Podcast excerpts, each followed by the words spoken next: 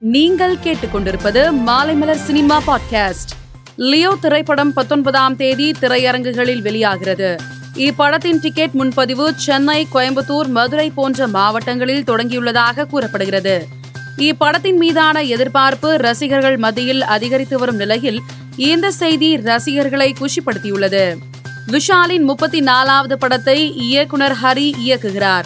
இதன் காரைக்குடி படப்பிடிப்பின் போது நடிகர் யோகி பாபு விஷாலுக்கு முருகர் சிலை ஒன்றை பரிசாக கொடுத்துள்ளார். இதனை விஷால் தனது சமூக வலைதளத்தில் புகைப்படத்தை பகிர்ந்து தெரிவித்துள்ளார். ரஜினியின் நூற்றி எழுபதாவது படத்தை இயக்குனர் ஞானவேல் இயக்குகிறார். இப்படத்தின் படப்பிடிப்பு நெல்லை பணக்குடியில் நடைபெற்று வருகிறது. படப்பிடிப்பு முடிந்து ரசிகர்களை சந்தித்த ரஜினிகாந்த் நாற்பத்தி ஆறு ஆண்டுகளுக்கு பிறகு நெல்லைக்கு வருகை தந்துள்ளேன். கடைசியாக ஆயிரத்தி தொள்ளாயிரத்தி எழுபத்தி ஏழாம் ஆண்டு புவனா ஒரு கேள்விக்குறி என்ற படத்துக்கு வந்தது என அவர் தனது நினைவுகளை பகிர்ந்துள்ளார். ஐஸ்வர்யா ரஜினிகாந்த் இயக்கத்தில் உருவாகியுள்ள லால் சலாம் திரைப்படத்தின் தமிழ்நாடு வெளியீட்டு உரிமையை ரெட் ஜைன் மூவிஸ் நிறுவனம் கைப்பற்றியுள்ளது. இதனை படக்குழு அதிகாரப்பூர்வமாக அறிவித்துள்ளது.